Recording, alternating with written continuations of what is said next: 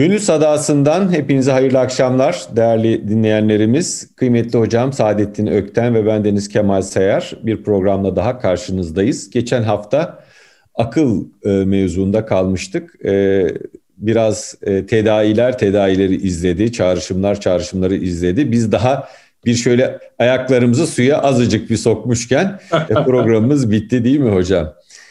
Necip Fazıl'ın e, dizeleri geliyor aklıma. Üst üste sorular soru içinde, akıl olmazların zoru içinde diyor. Evet. Akıl bazen de olmazların zoru içinde. E, hakikati idrak etmek öyle kolay bir e, yük değil. E, insan e, çokları var ki diyor bir yazar da o kayalıklarda gemilerini perişan etmişlerdir. O yolculuklara çıkmışlar ama kayalıklarda gemileri batmıştır diyor.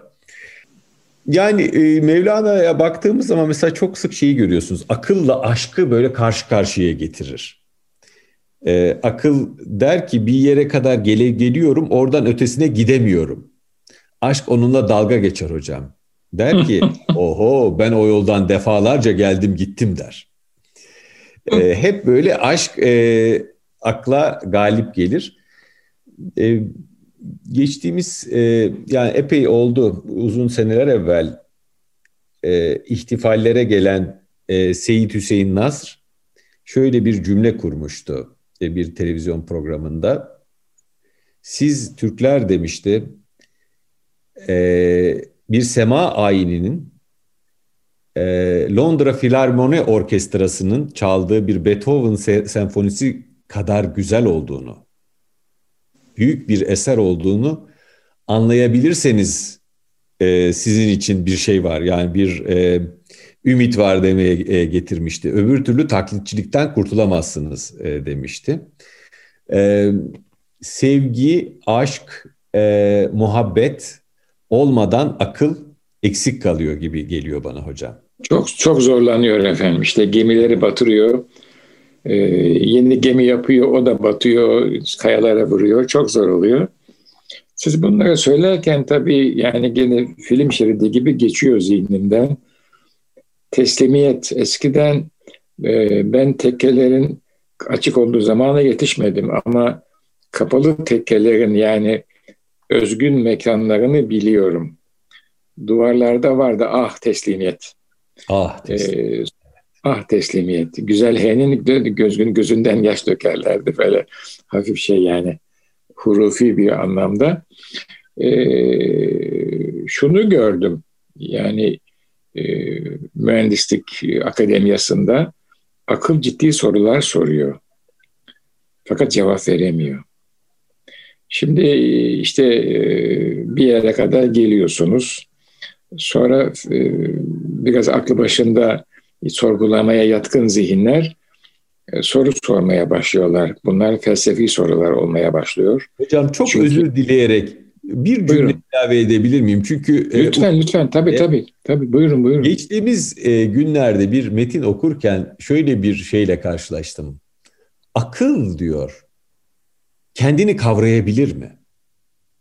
Akıl akılla kavranabilir mi?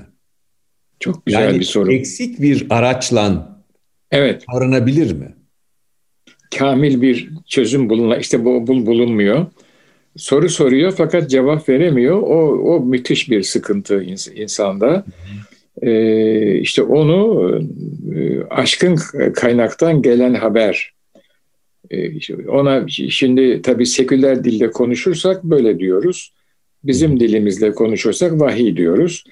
Ama eğer insanın e, terbiyesinde veya eğitiminde diyelim modern dille terbiyesinde bidayetten beri böyle bir haberin varlığı ve bunun değerli olduğu işlenmemişse böyle bir e, e veriyle karşılaştığı zaman 40'lı 50'li yaşlarında bunu kabullenmekte çok zorlanıyor. Buna hep akli bir e, verifikasyon arıyor. Akli bir e, e, justifikasyon nasıl söyleyeyim akli bir e, ispat arıyor. Halbuki yok. Bunu böyle kabul edeceksiniz. E, işte o açıdan çocukluktan beri gelen e, aklın ötesindeki alanın eğitimi çok önemli. Mesela ben bazı dostlarla böyle konuşurken onlar çocukluklarında büyük annelerinden, büyük babalarından veya mahallede veya bir evde veya bir semtte etkisini hissettikleri bazı büyüklerden kalan hatıralara dönüyorlar. 30 sene sonra, 40 sene sonra geri dönüyorlar. Ve sanki orada o 3, 5, 8, 10 yaşındaki çocukluk, o masum dönemdeki e, bir cevher, adam 50 yaşında ona bir yol göstericisi gibi oluyordu. E, bunları ben yaşadım. E, sonra tabii o yaştaki bir insana da fazla bir şey söylemiyorsunuz. O da bir insan, üzülüyor zaman zaman. Zaman zaman işte benim hayatımda böyleymiş diyor. Sonra o da bitti benim hayatımda. Onlar mazide kaldı. Ama şunu gördüm. Evet, rasyonel yani sizin biraz evvel bahsettiğiniz o araçsal akıl, o çok mühim bir şey. Ama yetmiyor insanlara. Ee, birçok insan yetmediğini fark etmiyor. Hayatı öyle bitiyor. Ama birçok insan, birçok az insan da aynı akılla o aklın erişemeyeceği noktaları sorguluyor. Hı. O zaman işte problem başlıyor. O problemi e, çocukluğunda e, kendi, kendi almadığı eğitimin ama böyle küçük ipuçları onları yakalarsa anlamlandırmaya başlıyor. Benim deneyimlerim böyle. Ama çocukluktan itibaren yani gördüğümüz, algıladığımız, deneyimlediğimiz dünyanın ötesinde bir başka dünya var. Ve bu dünyadan bize çok ciddi haberler geliyor. Bu haberler bize bir hayat anlayışı, sevgisi, muhabbeti yolu çiziyor. Bu eğitimi almışsak e, rasyoyu kullanıyoruz. Hala da ben kullanıyorum ve ondan çok memnunum. O da benden memnun ki bana bir e, şey vermiyor yani yük tahmil etmiyor. Hocam, yerinde efendi efendi oturuyor yani. Evet. Burada bir e, açımlamak açısından e, bir e, müsaade ederseniz e, siz, e, çocuklukta bakarız dediniz ya dünyaya e, bir e, Nobel ödülü aldı bu sene Elizabeth Gluck diye bir e, Amerikalı şair şaire. Diyor ki dünyaya bir kez bakarız çocuklukta geri kalanı hatıradır. Çok hoş geldi bana bu dizeler. Ee, ama sizde de bunun mücessem örneğini görüyoruz. Siz çocuklukta öyle bir bakmışsınız ki dünyaya, babanıza, rahmetli babanıza, rah babanızın rahmetli arkadaşları filan. Yani e, nakledecek, hatırlayacak çok şey birikmiş hocam sizde. Evet, o enteresan. Ee, bakın şöyle bir şey oldu. Ee, belki baktırdılar, onu da ben bilemiyorum yani. Ee, geçen de şu anda Mimarlık Fakültesi dekanı olan öğrencim telefon etti. Biz o zatla ilk ilişkiyi sürdürüyoruz yani devam ediyor. Ve fevkalade bir insan kendisi. Hı hı. Yurt dışında uzun zaman kaldı yani uluslararası üne falan da kavuştu vesaire. Dedi ki hocam biz Taşkışla'yı restore ediyoruz. Hı hı. Sizin okuduğunuz sınıflar 111, 126, 127 Taşkışla'nın sınıfları hı hı. nasıldı? Ben o günlere gittim. Yani 17 yaşında 111'e giren bir adam düşünün. 59 senesinin sonbaharı. 111 İnşaat Fakültesi 1. sınıf amfisi. Ve o sıraları, tahtayı ona anlattım. 126 2. sınıf, 127 3. sınıf. Dedi ki hocam bu kadar net nasıl olabiliyor bu iş? Ben de şaşırdım kendime. Hakikaten öyle kalmış. Ben şöyle diyorum. Yani siz çocuğa bu çocuktur, anlamaz demeyiniz. Ona anlatın yani. Hakikati yani söyleyin. Hayatı ciddiye aldığınızı söyleyin. Onu da ciddiye. Öyle öyle zannediyorum ki e, o şekilde oluyor yani. Çünkü her yaşanmış anın bir emanet olduğunu bize hep söylediler. Ben mesela şimdi bir yaramazlığımı da söyleyeyim. İşte böyle liseye falan giderken hafif batı müziği, e, müzikle de alakadar oluyorum. Parçalar ezberimde kalıyordu. Evde onları söylerken annem bunları söyleme evladım diyordu. Niye anne diyordum. Bunlar boş lakırdı diyordu. Annem bu işleri bilmez. Amerikan yani bu Frank Sinatra falan söyledikleri. Hı hı. Ee, peki ne diyeyim diyordu. Diyordu ki Efendimiz'e salavat-ı şerife getir. Bir anda resim değişiyor.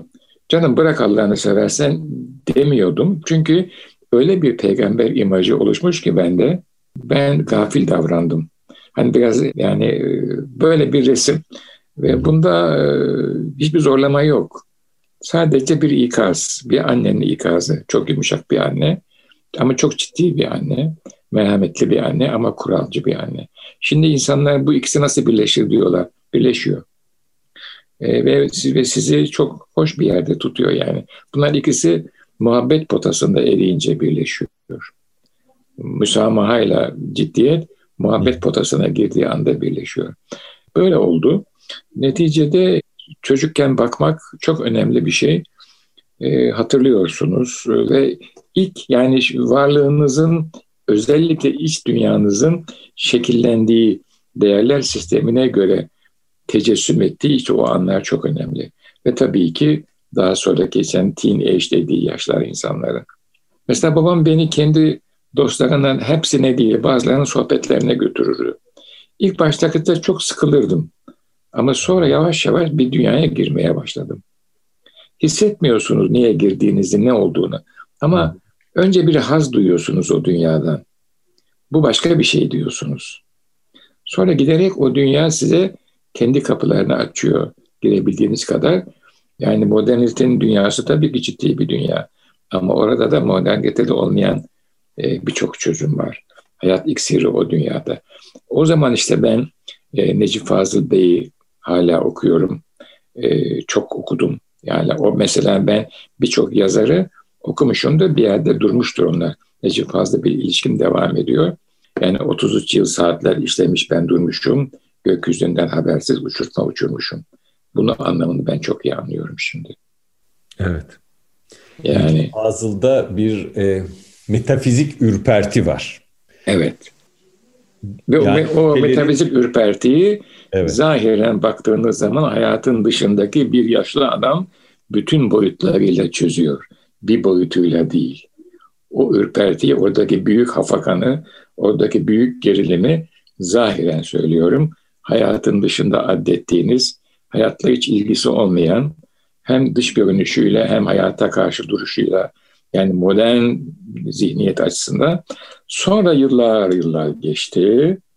Ee, 70'li yılların sonunda, 80'lerin başında yurt dışındaki mistiklerle temas ettiğim zaman yani Amerikalı e, dervişlerle, Müslümanlarla, insanlarla o büyük ürpertinin ne anlama geldiğini ve her şeye erişen, her şeyi elin altında tutan Amerikalının nasıl bir boşluk içinde olduğunu müşahede ettim. Onu da çok basit, hiç e, yani modernite nazarında hiç değeri olmayan bir takım insanların nasıl çözdüğünü müşahede ettim. Olay böyle bir hadise. Şimdi Batı'nın akıllıları bunu görüyorlar. Evet. Batı'da çok akıllı insanlar var. Fakat rasyoyla açıklayamıyorlar. O zaman korkuyorlar. Sıkıntı buradan başlıyor. Korkuttukları için de düşman oluyorlar. Bu kadar basit hadise yani bir başka manada. Ya bütün e, hikemi geleneklerin kökünde hocam e, kendini bilmek düşüncesi var. Yani Delphi Tapınağı'nın kapısında kendini bil yazıyor. E, evet. Peygamber Efendimiz'den e, nakledilen e, bir hadis-i şerif e, kendini bilen Rabbini bilir diyor. Bütün Rabbini mesele evet insanın aslında akıl belki de insanın kendisini bilmesi için ona e, bağışlanmış bir şey. Evet. Kendi sınırlamalarını, eksikliklerini, kusurlarını e, idrak edebilmesi için e, ona bağışlanmış bir şey. Fakat günümüz toplumunda biz e, aklı o kadar mutlaklaştırıyoruz ve aklı o metafizik anlamından o kadar soyuyoruz ki mesela Kur'an-ı Kerim defalarca siz hiç akletmez misiniz diye soruyor. O akılda evet, evet. E, daha şumullü bir şey var. E, kalple bilmek de var orada. Sezgiye de açık olmak var. Tabii. Sadece araçsal Tabii. akıl yok, us yok, rasyo yok. Evet. René Guénon mesela İslami bilginin en tepesine metafizik bilgiyi yerleştirir. Metafizik Tabii, bilginin doğru. rehberliği olmaksızın e, bilmenin bir anlamı olmadığını e, vurgular. E, şimdi siz e, hangi gözle bakarsanız öyle görürsünüz. Yani kainatı anlamsız bir yumak olarak görmek isterseniz öyle bir bilim türetirsiniz. Kainatı bütün yolların sonunda bir e, yaratıcıyı, bir mabudu e, işaret ettiği bir e, efendim e, ilişkiler ağı olarak görürseniz bambaşka bir bilim üretirsiniz. Dolayısıyla ak, akıl da nasıl bir akıl tanımladığımız da e, nasıl bir bilmek tanımladığımızla çok alakalı gibi geliyor bana. Ve bu bir kabule dayanıyor. Şimdi Hı-hı. ben işte bir zamanlar iyi kötü Hı-hı. ateist filozoflara da bakmıştım. Ee, algı dünyasının ötesinde bir başka alemin var olduğunu seziyorlar. Ee, ve onun birçok şeye hükmettiğini de seziyorlar. Bunu yazıyorlar. Fakat bu vehimdir diyorlar. O vehimdir sözü işte bir kabule, orada da bir inanç var. Bir ön kabule, bir e, faraziyeye dayanıyor. Ve, veya absürttür diyorlar. Yani e, onlarda da e, bir manada kalp çalışıyor ama o soruyu soruyor fakat kendisinde var olan arasal akıl ona cevap veremediği için o arasal akılı e, tezif edemiyor, tahkir edemiyor, aktarmaya çünkü kutsamış onu. O da bir kabul esasında. Onun çözemediği problemi problem değildir diyor. Mesela bunu ilk defa ben yine lise yıllarında tabii o zaman bu kadar da e, şey bakamıyordum geniş diyeyim veya derin. Auguste Comte'da gördüm. Saçmadır diyor, yoktur böyle bir şey diyor. E, bu diyor vehimdir diyor, e, hurafedir diyor vesairedir diyor. Sonra işte gene iyi kötü postmodernte şu bu okurken hurafelerin de aklın açıklayamadığı ama hayata hakim olan e, argümanlar olduğunu çok net gördüm, öğrendim yani. Akıl, akıl mantıksal değil, akıl açıklayamıyor ama insana lazım ve insanlar ondan çok şey istifade ediyorlar. Çok şey öğreniyorlar. Hı hı. Bir Allah velisi şöyle demişti. Amerika'ya defaatle gitti geldi meraklı bir insan. Ee, dedi ki Kızılderililer toteme tapıyorlar. Ee, bilmiyor mu Kızılderili o totemi kendi yaptığını ve o totemin bir cansız olduğunu? Ama o toteme tapmak da peki e, hı hı. bilim ki bilmiyor. Peki bir Müslüman olarak siz o toteme ve Kızılderili'ye baktığınız zaman ne görüyorsunuz? Adamın istediğini, muradını totem mi veriyor? Yoksa o totemin üzerinde var olan bir başka kaynak mı veriyor? Tabii ki Allah Zülcelal veriyor. O toteme tapan Kızılderili'yi de reddetmiyor. Ayrıca biraz okuduğunuz zaman zaten Kızılderili o totemi bir vesile kılıyor. Tabii. Ama Cenab-ı Rabbül Alemin vesile istemiyor. Evet. Mekke müşrikleri de böyleydi. Aracı. Onlar da biliyorlar, evet. biliyorlardı putların onlara vermediğini. Kur'an-ı Kerim'de Hz. İbrahim'in kıssası çok mühimdir. Ve orada yani bu bahsettiğim hadise işte malum herkes bilir. Büyük putun boynuna baltayı asıyor. Evet. Diyorlar ki bu putları kim kırdı? Büyük put kırdı diyor. Hı hı. E, ona sorun diyor. Diyorlar ki o cevap veremez ve yapamaz. Bitti zaten hadise. Müşrik bunu söylediği zaman o putun bir vesile olduğunu, o bir o ikondan yola çıkarak bir başka kaynağa yöneldiğini söylüyor hadisede. Yani e, ben bunu oradan öğrendim böyle olduğunu. Ama e, işte akıl, belki akıl işte en sonunda o büyük put oluyor. Yani boynuna balta asılan, bir yere kadar meseleyi götüren ama sonra meseleyi götüremeyen büyük büyük put oluyor akıl. Ee, bundan bu noktadan sonra ben şunu yani gördüm hayatımda ee, bir nasip meselesi var. Nasip. Yani bir nasibiniz de varsa aklın ötesinde bir başka kaynakla karşılaşıyorsunuz. Niye diye sorarsan ama aman yarabbi iltica ediyorum diyen gönül. Evet. Bu Auschwitz işte onunla ilgili bir şeyler bir zamanlar merak etmiştim de eğer Tanrı olsaydı diyor Auschwitz'e cevaz vermezdi, yaptırtmazdı Auschwitz'i diyor adam. Bu kadar Teodisi derin. meselesi yani e, kötülüğün olduğu bir dünyada Tanrı ne yapıyor? Tanrı neden kötülüklere cevaz veriyor e, sorusu. Değil mi? Bu, böyle, böyle bir soru var değil mi? Şeyde ben bakalım. Var tabii. Teodisi alanının ha. temel sorusu bu. Temel sorusu evet yani. Evet. Sizin cevabınız nedir hocam buna? Benim cevabım şatiyelerde var.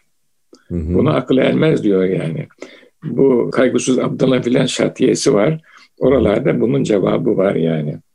Bizim aklımız ermez diyor. Ve zaman zaman da e, Tanrı diyeyim ben tabii Allah Azze ve Celle demeyeyim. Tanrı'yı ciddi manada sorguluyor. Ama işte o sorgulamaları bizimkiler naz ehlidi sorgular diyorlar yani. Yani mantık buna bir şey söylemiyor.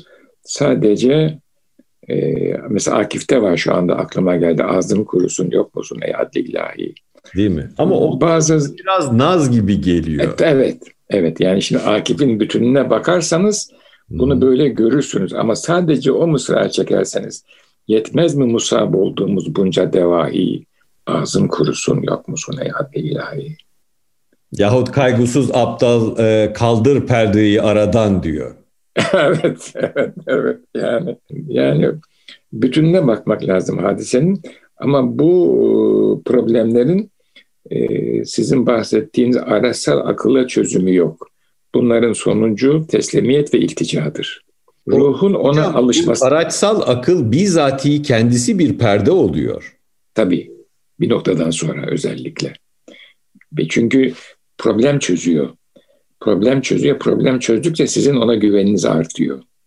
Tabii. Ee, bu e, ben işte biraz da teknoloji tarihi okumuştum. Önce bilim tarihiyle başladım.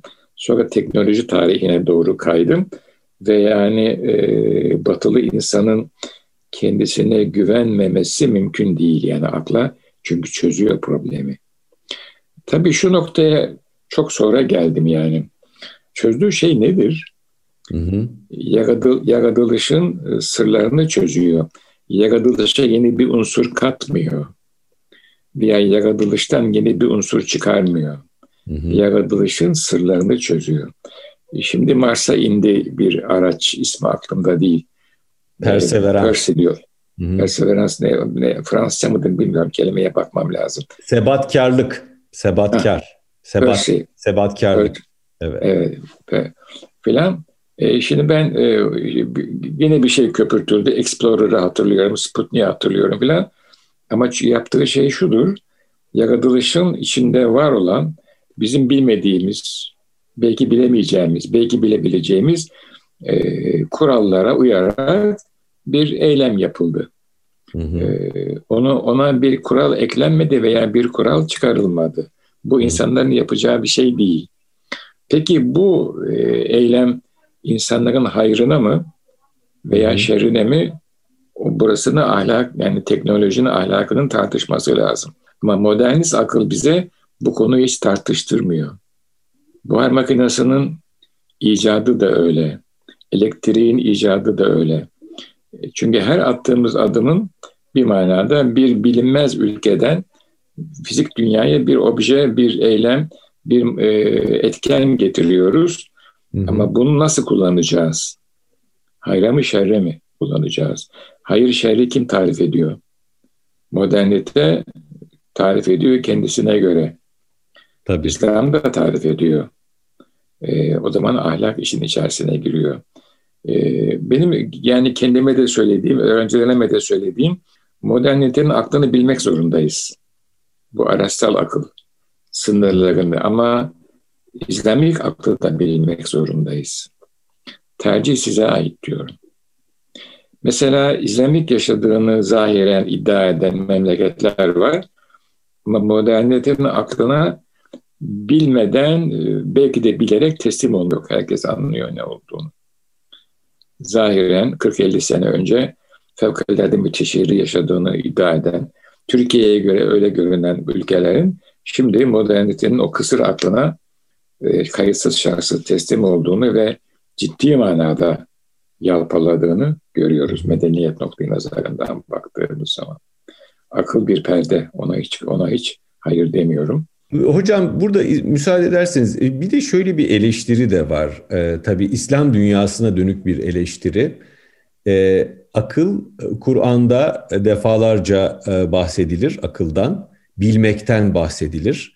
Hatta bir rakam hatırlıyorum. E, Kur'an'da ilim ve e, onunla alakalı kelimeler 750 yerde geçiyor. Evet. E, Kur'an akletmeye, düşünmeye, bilmeye e, çağırıyor insanları. Evet. E, bu kadar büyük e, önem verilmiş olmasına rağmen e, akletmeye, bilmeye, ilime, e, İslam dünyası neden e, aklı bir süre sonra görmezden gelmeye başladı diye de bir eleştiri var. Siz bu konuda ne söylersiniz? Valla bana sorarsanız bu da e, çok e, ciddi bir sohbet konusu. Yani bunu da önümüzdeki sohbetlerde ele alalım ama ben şunu söyleyeyim. Şimdi işte bu e, bizim camiada Maturidi Eş'ari geleneğinden, iki farklı gelenekten filan filan söz ediliyor. Bunlar benim çok ilgimi çekmedi. Do- doğru olabilir. Belki ilgi sahamada girmemiş de olabilir ama ben şunu görüyorum. Yani e, İslam dünyasındaki aciz maddesel bir aciz. Yani maddi dünyada bir kayıpla başlıyor hadise. Sonra manevi dünyaya intikal ediyor. Başlangıcı da sanayi devrimi. Evet. İnsan olarak e, siz e, metafizikle alakanızı kestiğiniz zaman hı hı. içsel enerjinizi tamamen dışa yönlendiriyorsunuz. Hı hı. Ve e, yani Ortaçağ kilise tarihini biraz okuyunca, Rönesans'a giden yolu iyi kötü anlayınca bunları hı hı. konuşabiliriz daha önümüzdeki zamanlarda. Çünkü bunlar benim e, 50'li 60'lı yaşlarda çok ilgilendiğim konular. Çok bir nok- olur hocam önümüzdeki. Bir noktaya geldim. Bir karaya çıktım. Şimdi o karadayım, o adadayım. Orası güzel bir yer ama devam edebilirim yola. Bilemiyorum. Ve o enerji, insan varlığındaki o muhteşem enerji dışa döndüğü zaman e, tabiatın yasalarını keşfetmeye başlıyor. Fakat görüyor ki sadece bu yasaları keşfetmek işe yaramıyor. Bir de sosyal düzen lazım. Ona isterseniz ahlak diyelim. Rasyonel bir ahlak tanımlıyor. Hı hı. Daha evvel ahlakın kaynağı efendim muharreftir bilmem nedir falan hiç önemli değil. Aşkın bir Hristiyan ahlakı var. Onda iyi kötü bir manada ilahi dünyanın izlerini görüyoruz. Ama modernist ahlak böyle bir şey yok. O aklın tanımladığı sonuçta geldiğimiz nokta şu. E, sadece üstün olanın menfaatlerinin gözetildiği bir ahlak. Bunun başlangıcı yine bilebildiğim kadarıyla Nicola Machiavelli teorize ediyor hadiseyi ve devam ediyor. İşte Fransız düşünürler var, Jean-Jacques Rousseau var bilmem.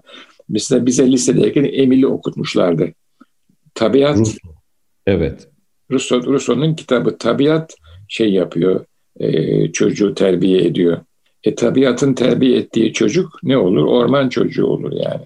Ama biz öyle görmedik hadiseyi. Vay ne kadar mühim bir şey dedik. Sonra ben yine o yaşlarda belki biraz daha önce bir bankanın çıkardığı Kurt Çocuk kitabı vardı. Rudyard Kipling, İngiliz yazar. Evet. Orada da çocuk ormanda büyüyor. Ve adam bize bunu ormanda büyüyen çocuğun ne kadar doğal ve iyi bir çocuk olduğunu anlatıyordu. Sonra Kızıl Maske falan bunlar ben bunları okudum biliyorum. Ee, tabii şimdi şunu görüyorum. Ormanda doğan çocuğun sadece doğa kanunlarıyla teması olur. Ona bir büyü bir şey söylemez. Söyle. Öyle bir büyük yok. Bunlar hayali şeyler. Yine geçen de galiba İhsan Bey'i okurken Fazlıoğlu tam aklımda kalmadı. Robinson Crusoe ile Hay İbni Yekta'nı mukayese ediyor. Ne kadar enteresan. Hı hı. Adaya ilk çıktığı zaman Crusoe diyor, yaşamak için bir masa yapıyor diyor. Pratiğe dönük dışa bakıyor çünkü Crusoe diyor. Hay adada yalnız kaldığı zaman kaderini düşünüyor. Herhangi bir maddi şeyde bulunmuyor. Bana bu kaderi kim yazdı? Ben neyi bu vakte kadar ihmal ettim? Kiminle ilişkiyi kurmadım? Bunu düşünüyor ve Rabbini hatırlıyor diyor. İki ayrı insan tipi. Ben neticede dışa dönen bir insan tabii ki doğanın sırlarını çözecekti, çözdü ve buhar makinesini yaptı. Peki bu buhar makinesini kullanmak noktasına geldiği zaman bunun bir ahlaka ihtiyacı var. O ahlak artık Hristiyan ahlakı değildi. Rasyonel bir ahlaktı. Machiavelli'nin başladığı ahlaktı o. Şimdi ben mizacım icabı, belki yaşım icabı, belki mesleğim icabı birkaç ana nokta bulunca işin peşini bırakıyorum. Bu benim bir eksikliğim olabilir. Tam onu kabul etmem eksikliğimdir veya değildir. Ama ben Niccolo Machiavelli'yi takip etsem, mesela Hobbes'u okudum bu ara, Locke'u okudum vesaire. E, takip etsem o, o süreci e, yani e, rasyonel ahlakın da serüvenini size söyleyebilirim. Ama şu anda söyle ama ben sadece başlangıcı söylüyorum. Ve e, İngiliz e, e, tüccarının, kapitalistinin elinde bir buhar makinesi var. Bunu kullanacak. Nasıl kullanacak? Adamın bildiği sadece menfaat, çıkar, tahakküm o istikamette kullanıyor. Dolayısıyla Osmanlı ile arasında ciddi bir faz farkı oluşuyor. Şimdi geri kaldık demek bizim e, çünkü ben bir taraftan da bu özellikle e, 40'lı yaşlarda biraz İslam dünyasının matematiğine filan merak ettim. Müthiş bir düşünce var. Bu düşünceyi hayata yansıtmıyorlar. Çünkü ihtiyaçları yok.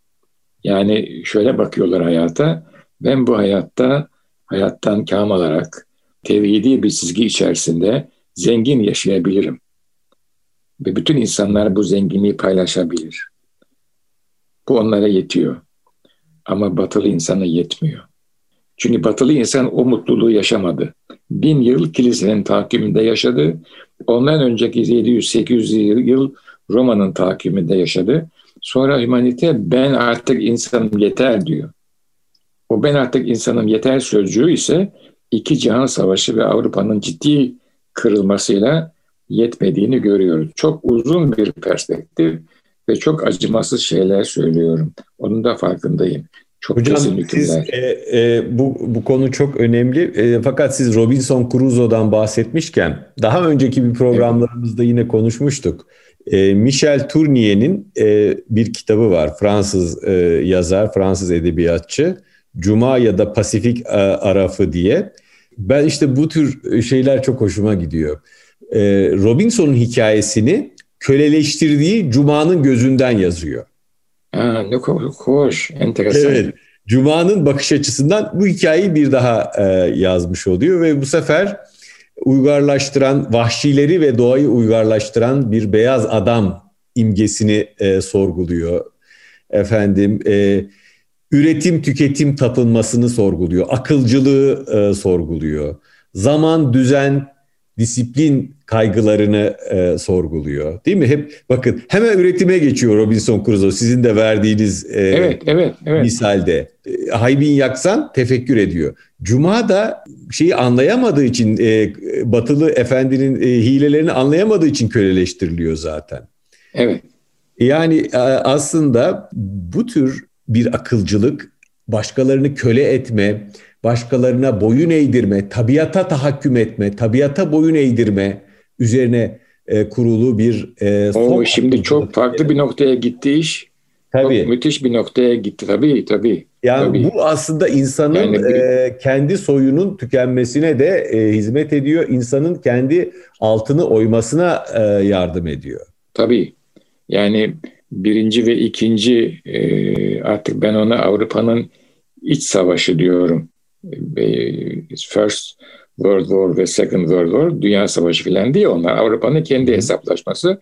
Avrupa kendi insanını yemeye başladı ve hala şimdi dünya insanı yemek istiyor. Amerika üzerinde çok çok önemli o. Hay, Hay, Hay İbni Yeksan çok mühim bir figür. Ee, bunu ben bu Cuma'nın e, reel örneklerini Belçika'da gördüm. Hı hı. Ee, bir akademik sene ben Liège Üniversitesi'nde kaldım. Doçentlik çalışmasını hazırlıyordum o sırada. 79-80 akademik yılı. Ee, Belçika Kongolu çocuklar vardı, lisans okuyorlardı. Aynı yurtta kalıyorduk. Onları ben dinliyordum, konuşuyorduk zaman zaman. Hı hı. Ee, onlar diyorlardı yani medeniyet burada, hayat burada, realite burada. Ben tabii bir taraftan da yani Belçikalı Kral Leopold'un Kongo'da neler yaptığını e, okuyordum evet. falan ediyordum. Tabii onlara bir şey söylemiyorum yani. Ama onları biraz konuşturuyorum. Bu ikilem hiç farkında değiller. Ve dünyaları sadece siyah ve beyaz üzerine kurulmuş. Birisi Kongo, birisi Belçika. Başka bir dünya yok. Ve kendisini bir manada mahkum etmiş vaziyette. E şimdi e, aradan geçti 40 sene. Şimdi ben Türkiye'ye bakıyorum. E, Türkiye'de bir şeyler olmaya başladı. İslam medeniyeti bir şeyler söylüyor ve yapıyor. Aynı zihniyeti 40 sene faz farkıyla burada görüyorum. Olmaz ve olur, siyah ve beyaz. Akıl bu değil, bilim bu değil ama e, öyle bir temel kabul var ki zihinlerde olmaz, olur. Arada hiç gri yok. Bu makinesini yapan e, zihniyet alaka bakıyor. Ve o alaka göre kullanıyor. Tahkim ahlakı o. Çünkü insan aşkın kaynaktan gelen haberi alıp ona inan. Burada tabii Nietzsche'yi etmeyen varlığım içgüdülerimdir diyor. Bana öğretilenlerin hepsinin yanlış olduğunu hissettim ben diyor. İçgüdülerim beni tek bırakmayan varlık. Hatta bir şey çıktı, bir film çıkmıştı birkaç sene önce. Basic Instinct diye yani e, bir manada temel bir varoluş bizimle beraber bu var. Ama insan sadece içgüdüye mahkum olursa hayvan derekesinde kalır. Ama e, onun dışındaki haber veren kaynakların zafiyetini hissetmişseniz sadece içgüdüyle baş başa kalıyorsunuz. Modernitenin ahlakı işte bu pragmatik ahlaktır. Ve James Watt'ın o bir mekanik o bir teknisyen ürettiği makine böyle kullanıldı. Böylece İslam dünyası ile ciddi bir sıkıntı çünkü İslam dünyasında buna gerek hissedilmemişti. Bugüne geldiğimiz zaman İslam dünyası bir şeyler yapmaya başladı. E, problem şu, acaba haşkın kaynaktan gelen haberle yaşadığımız halde bu ürettiğimiz makinalarla beraber hayata devam edebilir miyiz? Çünkü bu size çok ciddi bir kudret veriyor. Şunu tartışmamız lazım. Makine mi insan mı? Makinenin hakim olduğu bir hayat mı? İnsanın hakim olduğu bir hayat mı? Ee, bu henüz daha ülkemizde muallakta duruyor. Bu model konusunda birkaç şey söylemek istiyorum. Bu papaz Malthus babadan bir papaz ama akıllı bir model kuruyor. Modeli şöyle. Hı hı. Diyor ki insan nüfusu geometrik artıyor. Gıda kaynakları aritmetik artıyor. Doğru. E, zamanındaki hesaba kitaba bakıyor. Bunu görüyor. E, diyor ki bir süre sonra bu geometrik artış çok fazla yetmeyecek insanlara bu gıda diyor. Hı hı. Bir çıkarsama yapıyor. E, halbuki üretiyor. Şimdi mesela ona benzer bir şey diyen konuşuluyor yine. Bu kadar dünyanın nüfusu çok fazla. Bunu azaltalım. İslam evet. medeniyeti de hayatın bölümü sahibi var diyor. Her e, hayata geleni rızıklandırırız Rezzak ismiyle. E, hayatı biten, biteninde rızkını zaten keseriz diyor. E, bunun da sonucunu herhalde göreceğiz. Modernitenin birinci büyük kırılması 1914-18'i yani hikemi bir gözle okursanız Avrupa'nın nasıl böyle bir sıkıntıya düşeceğini hiç ummazsınız. E, Zweig, ben evet. Zweig diye okudum yani. Hı-hı. Zweig bunu söylüyor. Halbuki Van Gogh resmine baktığınız zaman tabii bu olmadan önce söylemek mühim. Şimdi söylemek çok kolay. Bu gerilimi hissediyorsunuz. Ed, Topçu bize öğretmişti merhum. Edward Munch'un resmine bak, çığlık, scream Hı-hı. baktığınız zaman bunu görüyorsunuz. Nietzsche'ye baktığınız zaman bunu görüyorsunuz. Yani böyle işte bir kırılma, e, akılla kurulan medeniyet. Şimdi mesela bir Habermas kaldı, devam ediyor. Hala bu medeniyet devam edecektir diye.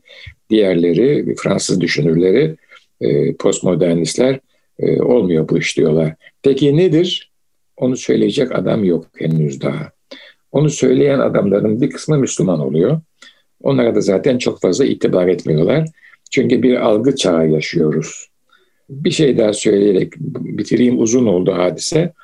Bu Afganistan'da Buda heykelleri vardı. 1200 senedir evet. İslam dünyasında.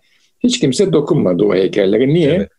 Çünkü onların putlarına dokunmayın, onların küfrünü artırırsınız. Bu bir ilke olarak bize beyan buyurulmuş. Sövmeyin diyor onların putlarına. Ne yapalım? Dua edin onlar için diyor. Ama sonra öyle bir e, algı operasyonu oluşturuldu ki Müslüman tırnak içinde insanlar o heykelleri yıktılar. Böylece Batı dünyasında bir argüman oluştu, bir tutamak oluştu. Bak Müslümanlar böyle. 1200 seneyi kimse görmedi. Son döneme bakılıyor. Allah hepimize izan versin. Reel manada hikemi akıl nasip buyursun inşallah yani. Evet. Bizi kalbeden akılla, akılla evet, evet. kalbeden akılla akledenlerden eylesin. Amin inşallah efendim. Böyle. Hocam teşekkür ederiz. Estağfurullah. Bugünkü sohbetimizin de sonuna geldik ama bu hamur daha çok su kaldırır. evet bu hamurda çok su kaldı. Biz inşallah buradan devam edelim önümüzdeki İnşallah hafta. efendim. İnşallah efendim. Efendim e, çok teşekkür ediyoruz Gönül Sadası'nın değerli dinleyenleri bizimle birlikte olduğunuz için bu vakit. Kıymetli hocam Saadettin Ökten ve bendeniz Kemal Seyar hepinize hayırlı bir hafta diliyoruz. Önümüzdeki hafta görüşmek üzere.